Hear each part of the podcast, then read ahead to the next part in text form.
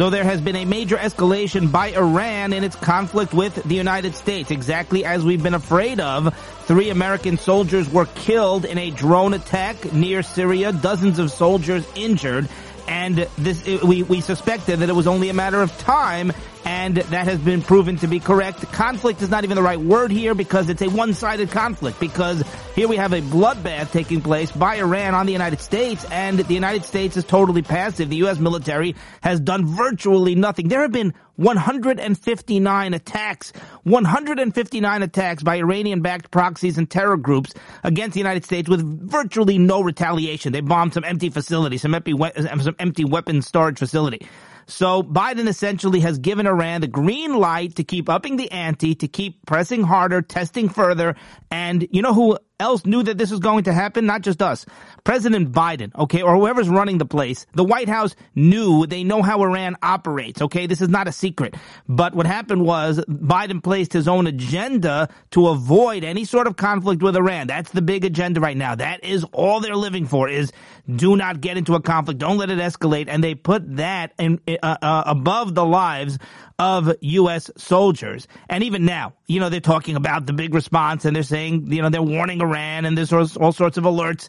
I expect a token response. I do not expect a retaliation that is nearly commensurate with this level of attack. And this is an act of war. Make no mistake about it. Iran has engaged maybe even everything up until now, but certainly this is undeniable. This is an act of war. U.S. troops are in danger. I hope that I'm wrong. I hope that I'm pleasantly surprised. And none of this is pleasant, obviously, but I hope there's a real serious retaliation, the kind of retaliation that Trump would carry out. But I am highly skeptical. Um, it's more likely to me that Biden will start moving troops out of the region. And that's exactly what Iran, that, that is the end result that Iran is hoping for. But do you think there's going to be a, a, a, real encounter? Do you think that Biden is going to bomb uh, uh, Iranian troops and uh, do some sort of commensurate retaliation? I don't, I, I would not put one single dollar on that bet. Uh, by the way, a letter has been sent, so much to get to, a letter has been sent to Congress from 10 former FBI officials, and they say that terrorists are invading the country as we speak, exploiting Biden's open borders. And they literally are saying that Biden is complicit with an invasion of terrorists through the southern border. And they actually say that a terror attack, although it's preventable, that a terror attack is imminent. So we'll tell you about that letter coming up. Shocking letter. Meanwhile, many countries, about 15 countries at this point, have suspended funding to UNRWA. And, uh, uh yeah, 15 countries at this point. And the, the problem is, I don't believe that it's going to last. Uh, the UN leader, Gutierrez, he is urging them, he's begging these countries to please reconsider, to please restore funding to UNRWA.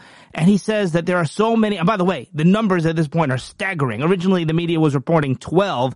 Now it turns out it's 1,200. Now it turns out it, the, the number uh, that that that Israel uh, has proof or strongly suspects as being members of Hamas or members of terror organizations in Gaza are 1,200, 1,200 UNRWA employees. And I'll bet you the number is even higher than that. I bet you that's a conservative estimate. But Gutierrez says Please keep funding us. Please keep funding this UN agency uh, in Gaza because there's a lot of upstanding people. They're doing a lot of good work. He says, look at all the humanitarian missions. He says you have to fund them because they need to keep doing these humanitarian causes. You need to fund the humanitarian missions.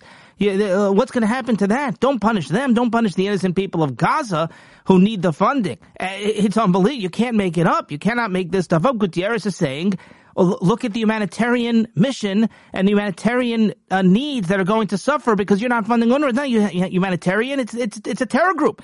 The most disturbing part is I believe that they will restore funding. I, I and to me, I, and I hope again, I hope I'm wrong, but we've seen this so too many times already. The same narrative where I think before November, I virtually guarantee you that they will restore funding to UNRWA. United States and most of these countries in Europe What's going to happen is, remember, they had no choice. This announcement was made like on Friday. They made this announcement hoping that it would be buried in the news cycle. It was not. They don't want to, Biden does not want to alienate Muslim voters. He's, we have seen that many times over. So the last thing Biden wanted to do was defund UNRWA, but the problem was UNRWA. They were confronted with evidence from Israel, undeniable evidence of, of, all these hundreds and more of terrorists in UNRWA. I mean, the, the stories are just, they're, they're chilling stories of what these people engaged in, and and they're and they're literally members of a UN agency. This is a massive, massive blow to, to the UN. So the UN immediately fired 12 employees who literally were, were there in October. The 12 that were fired. This, this, this story is so much bigger than the media is making it out to be, except the Wall Street Journal. But the 12 that were fired, they literally partook, participated in the, the Shmini Atzeret Simchas Torah attack, in the, in the Hamas terror attack. The rest of them are, are members of Hamas or linked to Hamas in some way. So you, the UN had no choice. They had to fire these people. Once that happens, they're basically admitting, they are, they're admitting that they are uh, linked to Hamas terror group, the UNRWA, which is something we've known and something Israel's been saying forever. So Biden at that point had no choice, and these other countries had no choice. Now they're just waiting for it to blow over, and this is not permanent. Biden cannot wait to restore funding, just like he did the first time after Trump had already defunded them the first time. UNRWA is a terrorist agency. They're not just enabling terrorism. They are terrorists. Like I said, according to the Wall Street Journal, Israel exposed 1,200 UNRWA employees. That's a tenth, 10%. And uh, again, I'm sure there are more. Um, 1,200 UN refugee agency employees. And it's just incredible. And by the way, everybody knew this is not something, this is not a secret. Israel made this public long ago, but everybody conveniently ignored it. Like I said, I really think that Biden will restore funding sometime before November. All right, President Biden has been exposed as an election denier. Yeah, but President Biden, number one, he refuses to accept the fact that Glenn Youngkin, the Republican is the governor of Virginia. I will tell you about, I'm going to play you a clip here momentarily, and uh, I want to thank a listener. There's a listener, a young man, an 11th grader, who's been listening to the show for years since he was much younger, and he has an older brother who's been listening. I'm, I'm, I'm in contact with them, and they're both very, very special young men, wonderful young men. So they send me emails at josh at vinnews.com, josh at vinnews.com. So he actually found the clips for me and uh, and emailed them to me. So I'm going to play you those. Number one, Biden refused to accept Youngkin. Number two, uh, Biden actually apparently agrees with Trump that the 2020 election was rigged, that Trump is the actual president right now, the sitting president, because Biden referred to Trump, you can't make this stuff up, he referred to Trump as a sitting president uh, in a speech. Uh, and, like I said, he in, la- in, a speech last week, Biden claimed. Well, let me play you here the first clip where Biden claimed that the real governor of Virginia is Terry McAuliffe. Listen to this clip. Hello, Virginia. And the real governor, Terry McAuliffe. Real Governor Terry McAuliffe. Well, look at that.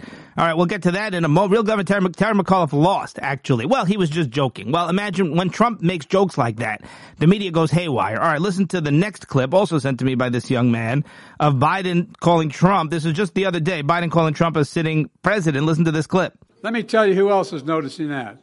Donald Trump. Did you see what he recently said about that wants the, the, he wants to see the economy crash this year? A sitting president. Come on, man. A sitting president. He calls him a sitting president. No, so uh, what happened here? Is Biden, is this secretly Biden is admitting that Trump was right after all? The election was rigged and uh, he stole the election? Calling Trump a sitting president? Now, it's possible. It is possible that Biden just meant that Trump is sitting, like sitting down, like sitting in a chair. I don't know. You know, you never know with Biden. You never know what he means.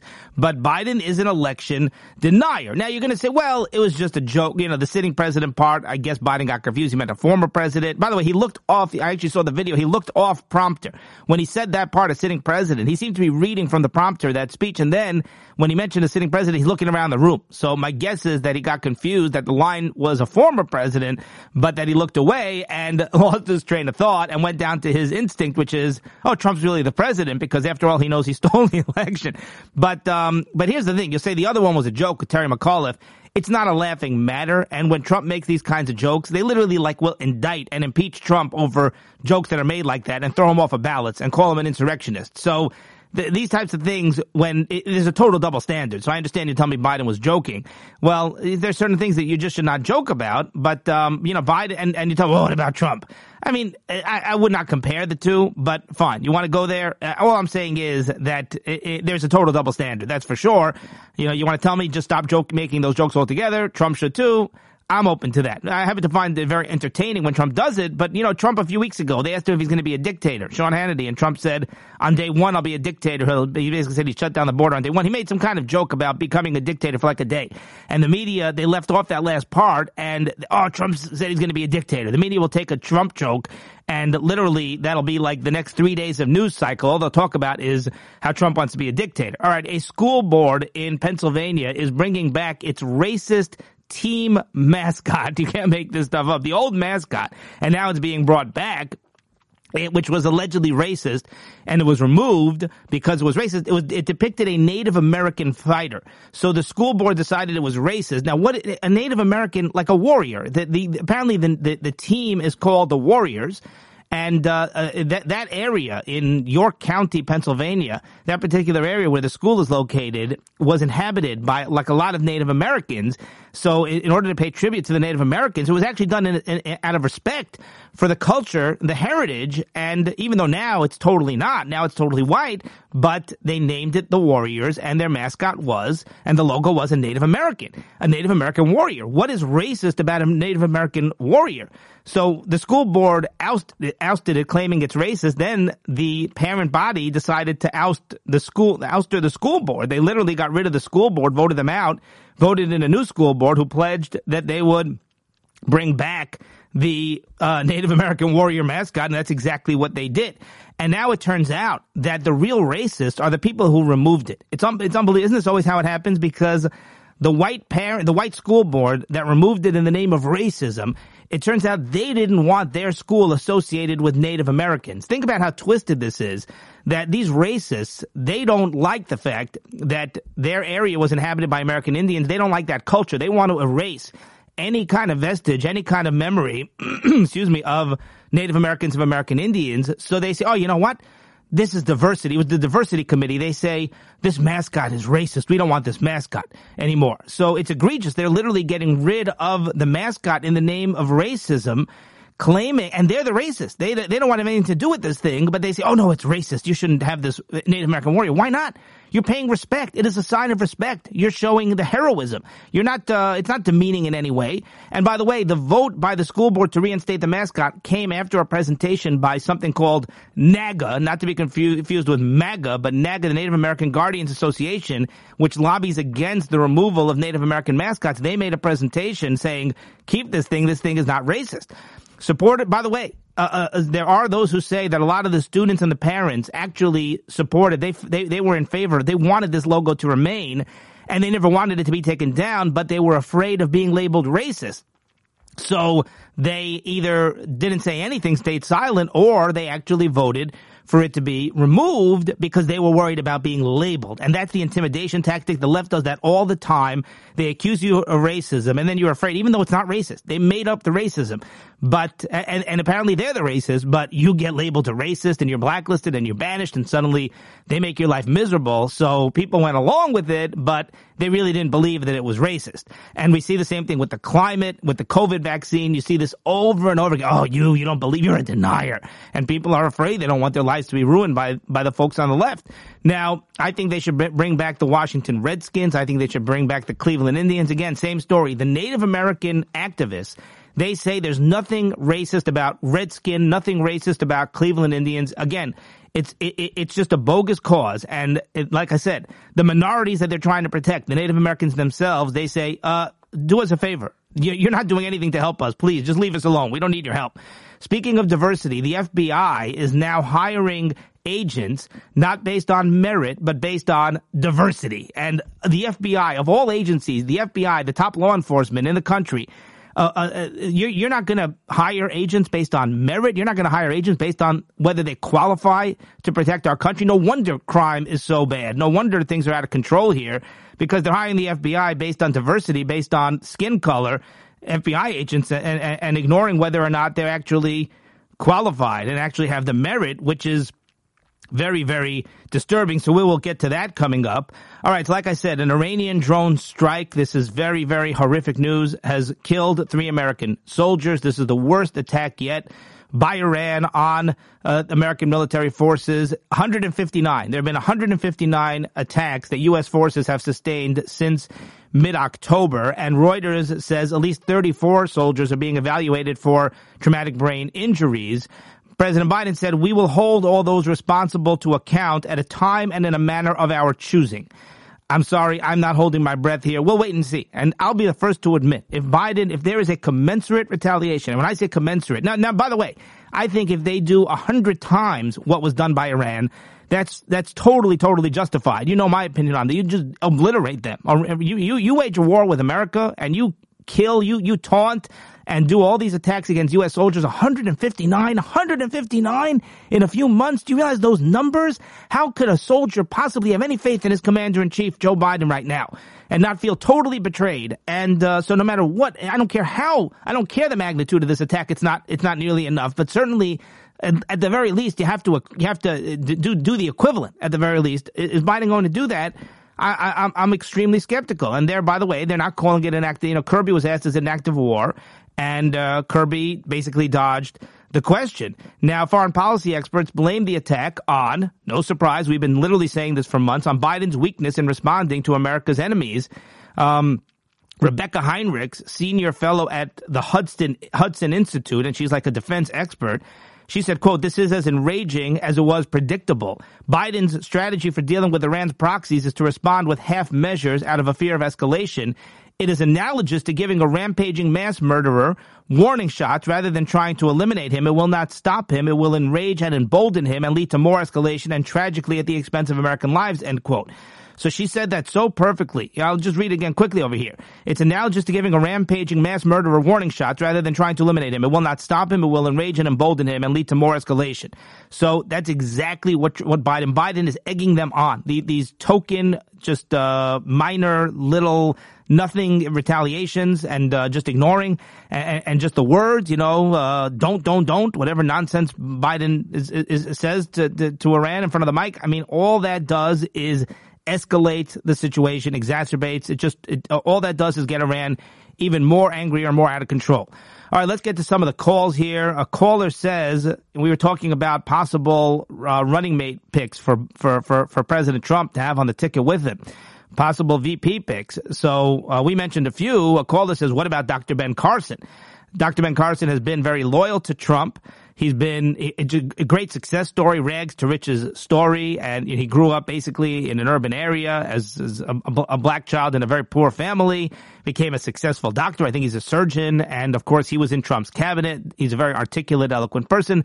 Dr. Ben Carson would be an excellent, excellent choice. Very conservative. He's very low key, as the caller points out. You know, similar in persona to, I guess, somebody like a Mike Pence, like the opposite of Trump, who's a, a little bit more. Uh, loud, a little bit louder and a little bit more bombastic and boisterous and, uh, you know, has a, a, little bit more high energy. So Carson would kind of balance that out.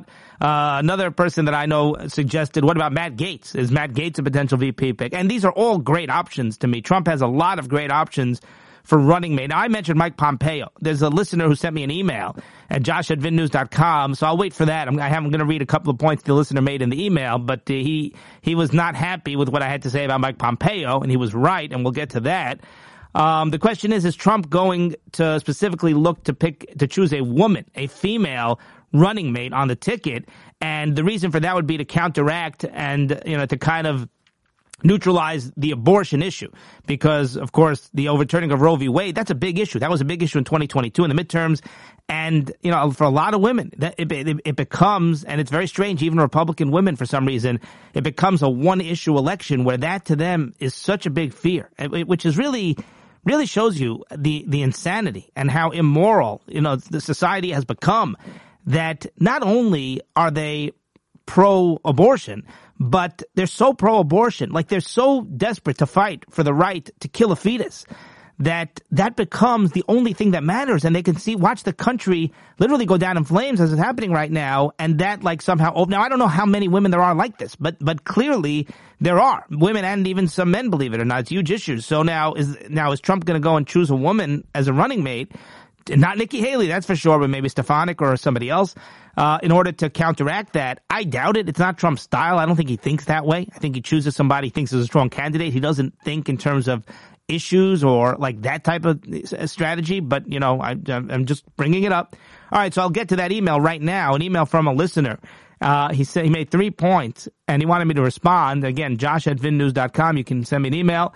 So let me just read you his points here. Go point by point here. Number one, quote, you mentioned that Mike Pompeo would be a good VP for Trump, that he was loyal to Trump throughout. Actually, he turned on Trump, said that he jeopardized, that Trump jeopardized our national security with the classified document scandal. And he said those were serious charges.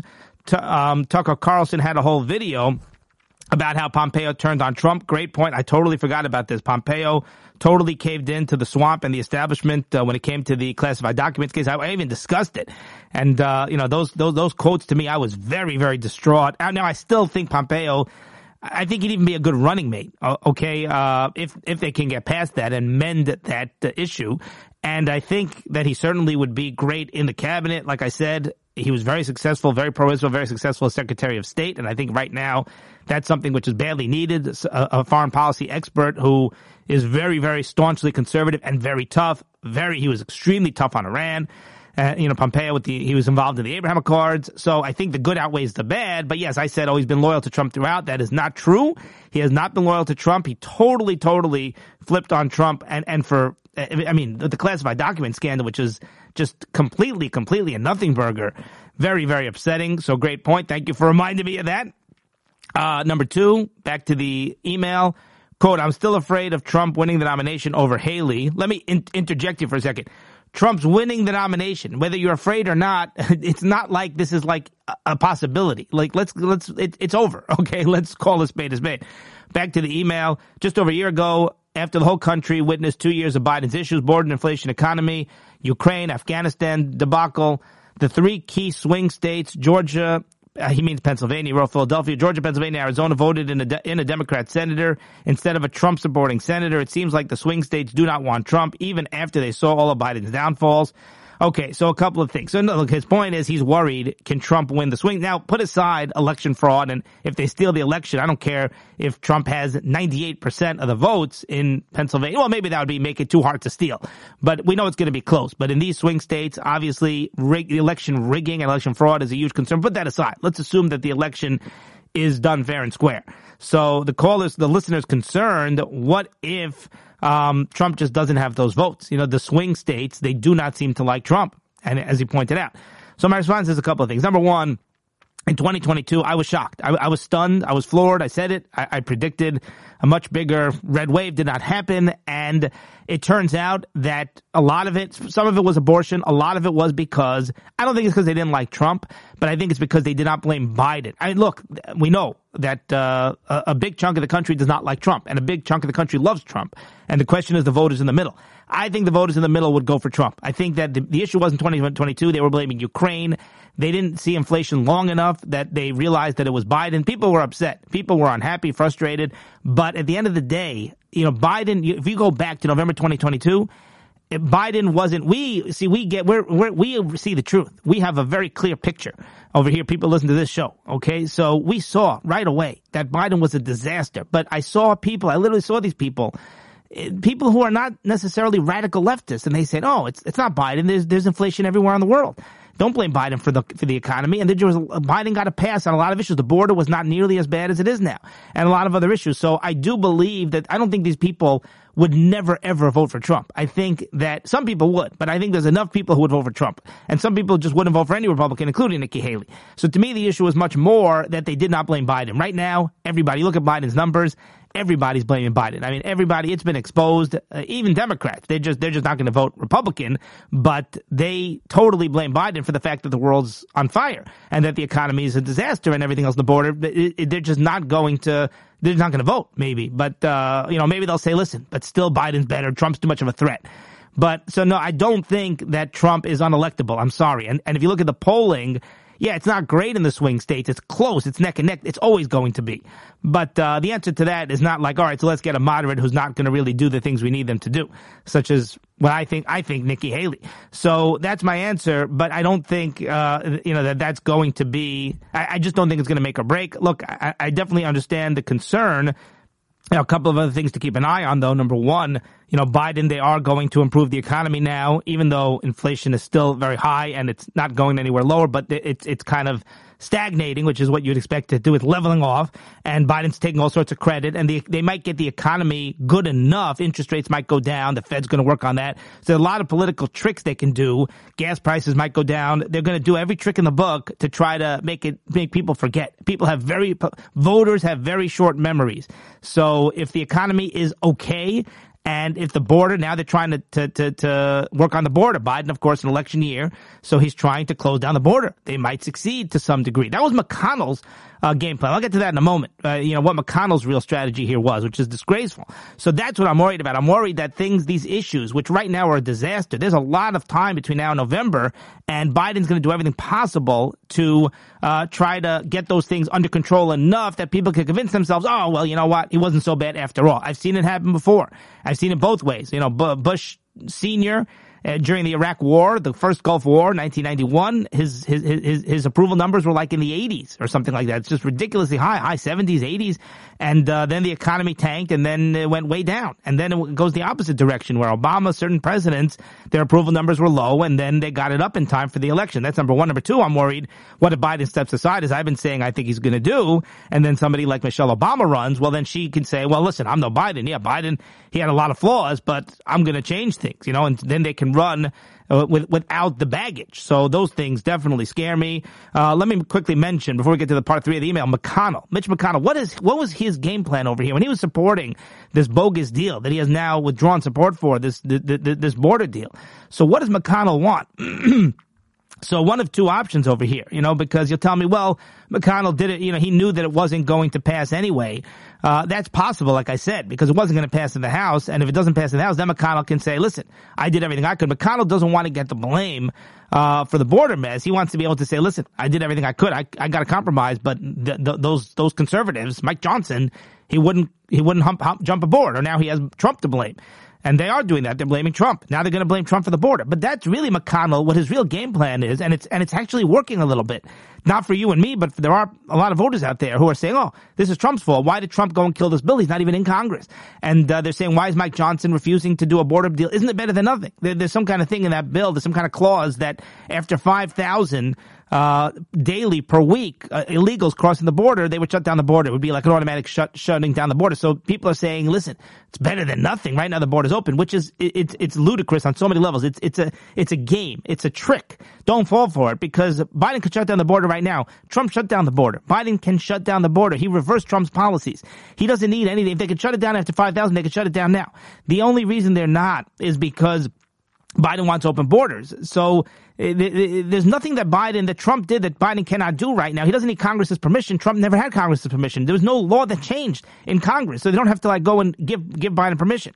So the only reason they're doing it, they're doing it now to try to turn it and flip it and blame the Republicans. And by the way, eh, Rick Scott said, uh, uh, a Florida senator, he said, well, who's to say that Biden's really going to shut it down when it hits 5,000 because we have it written into law? He's like, it's already written into law that they should shut down the border at this point, and they're not doing it. So uh, th- he's an open borders president. What makes you think, like, if we pass a new law, then suddenly he's going to start following the law? Mayorkas is getting impeached because he's not enforcing the law and he's not in- enforcing border law. It's, it's you know, so th- nothing's going to change. Just because you pass a bill, there's no way to enforce it, no way to force Biden to do it, which is a really great point. So what McConnell really is trying to do here he's trying to be able to, he wants to be able to say what's going to happen is Biden is going to one way or another shut down, uh, not shut down the border. No way. But, but he's going to lower the numbers. They're going to, they're going to like, this is what they do, these politicians, is now the numbers are so out of control because Biden made it that way that they're going to knock it down. They're going to shut down the border a little. It's going to go, it's going to be like 70% of what it is. They're going to say, oh, we knocked it down by 30%. We, we, we're, our border enforcement, we have reduced the number of illegals coming across they're not going to call it illegals, but 30%. It's 30% lower than it was. And redu- reduce, or we reduced it by half a million a year or some number that sounds big, except it's not because things are so, so insane out of control that even a, even a fraction, even a small fraction sounds like a huge number. And McConnell wants to be able to say, I helped I helped Biden do that. I helped solve the border crisis. That's McConnell and, and, and throw the rest of the Republicans under the bus. And, uh, and, and now he got what he wanted because now he can say, oh, listen, I tried, but it was Trump who, who, who put a stop to this bill. Don't blame me. All right, number three from this email. Quote, I'm afraid Republicans are becoming too tribal. Uh, as opposed to using, using common sense. The job of the Democrats is to be irrational. We should not copy that. Republicans start saying early voting is wrong. They're not using common sense. What in the world is wrong with early voting? It's not like mail-in ballots or no voter ID, which leads to fraud. Early voting is safe. Republicans can vote, early too. And if you tell me Republicans just don't vote early, well, okay, that's on them, but why is that a reason to oppose early votes? I don't know. He doesn't tell me which Republicans. It's possible. I didn't hear any Republicans say that they're not, uh, that, that, that, that early voting is something bad. I, I, don't think early voting is bad. I just think we have to get Republican voters out there because early voting just gives you a lot more time and a lot more leeway. If you wait till the last day, then, excuse me, inevitably some voters just don't end up making it. Early voting just gives you a much bigger window and Republican voters have to get on board. So I don't know, but no, I don't. I. I look. There is a tribalism amongst Republicans. This is a long conversation, which we will not get into now beyond the scope of this discussion. But uh, it has to do with the COVID vaccine. Has to do with the woke leftist agenda, and then you have a group of conservatives and Republicans who they just don't want to help you know, intervene in any sort of foreign policy issues. They, they, they don't even want to retaliate against Iran. And that's, that's a very fringe and extremist, uh, and a small minority uh, of Republicans. But yeah, there is some sort of tribalism amongst the Republicans. There is amongst the Democrats too. That always happens, but that's not mainstream. Mainstream, the Republicans are much more rational and the conservative agenda is much better. It's not perfect, but much better. Uh, a caller, the same caller who asked for no shout out, he called back and he thanked me for the no shout. He thought that I you spent too much time not giving him a shout out. He didn't even want me to do that. He's going to be upset now that I'm even saying this.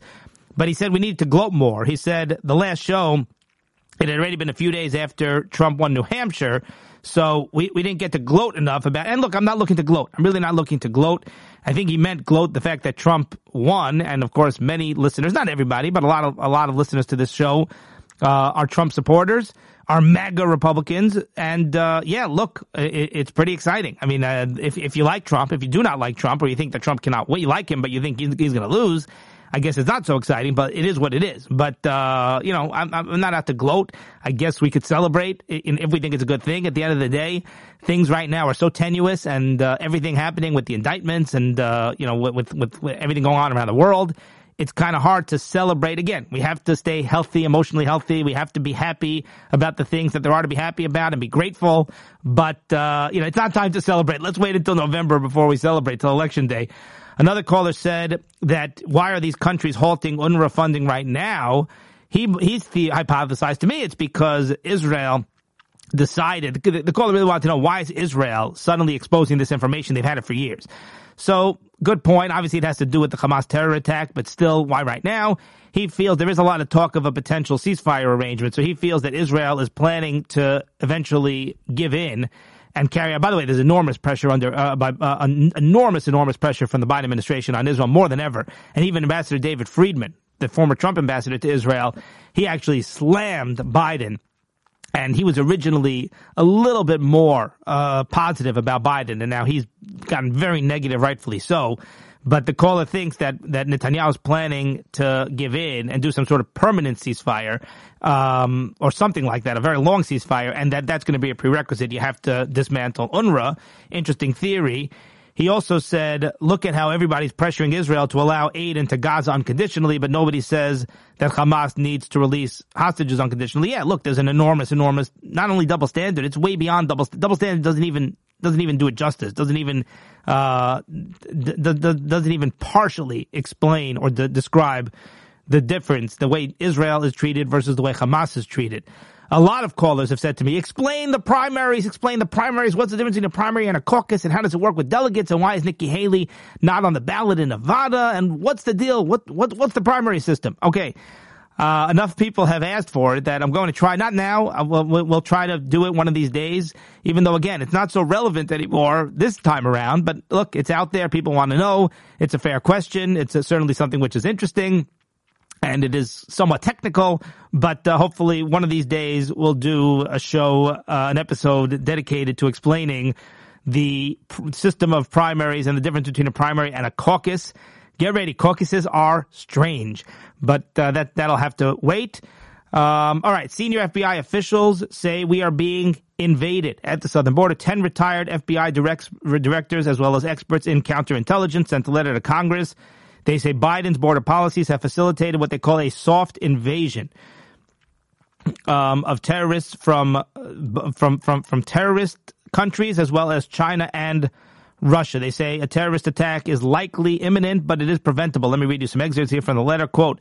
The U.S. has never suffered an invasion, and yet one is unfolding now. Military age men from across the globe, many from countries or regions not friendly to the U.S., are landing in waves on our soil by the thousands, not by splashing ashore off a ship or parachuting, but by foot across a border that has been accurately advertised around the world as largely unprotected with ready access granted. It would be difficult to overstate the danger presented by the presence inside our borders of what is comparatively a multi-division army of young single adult males from hostile nations and regions whose background, intent, or allegiance is completely unknown.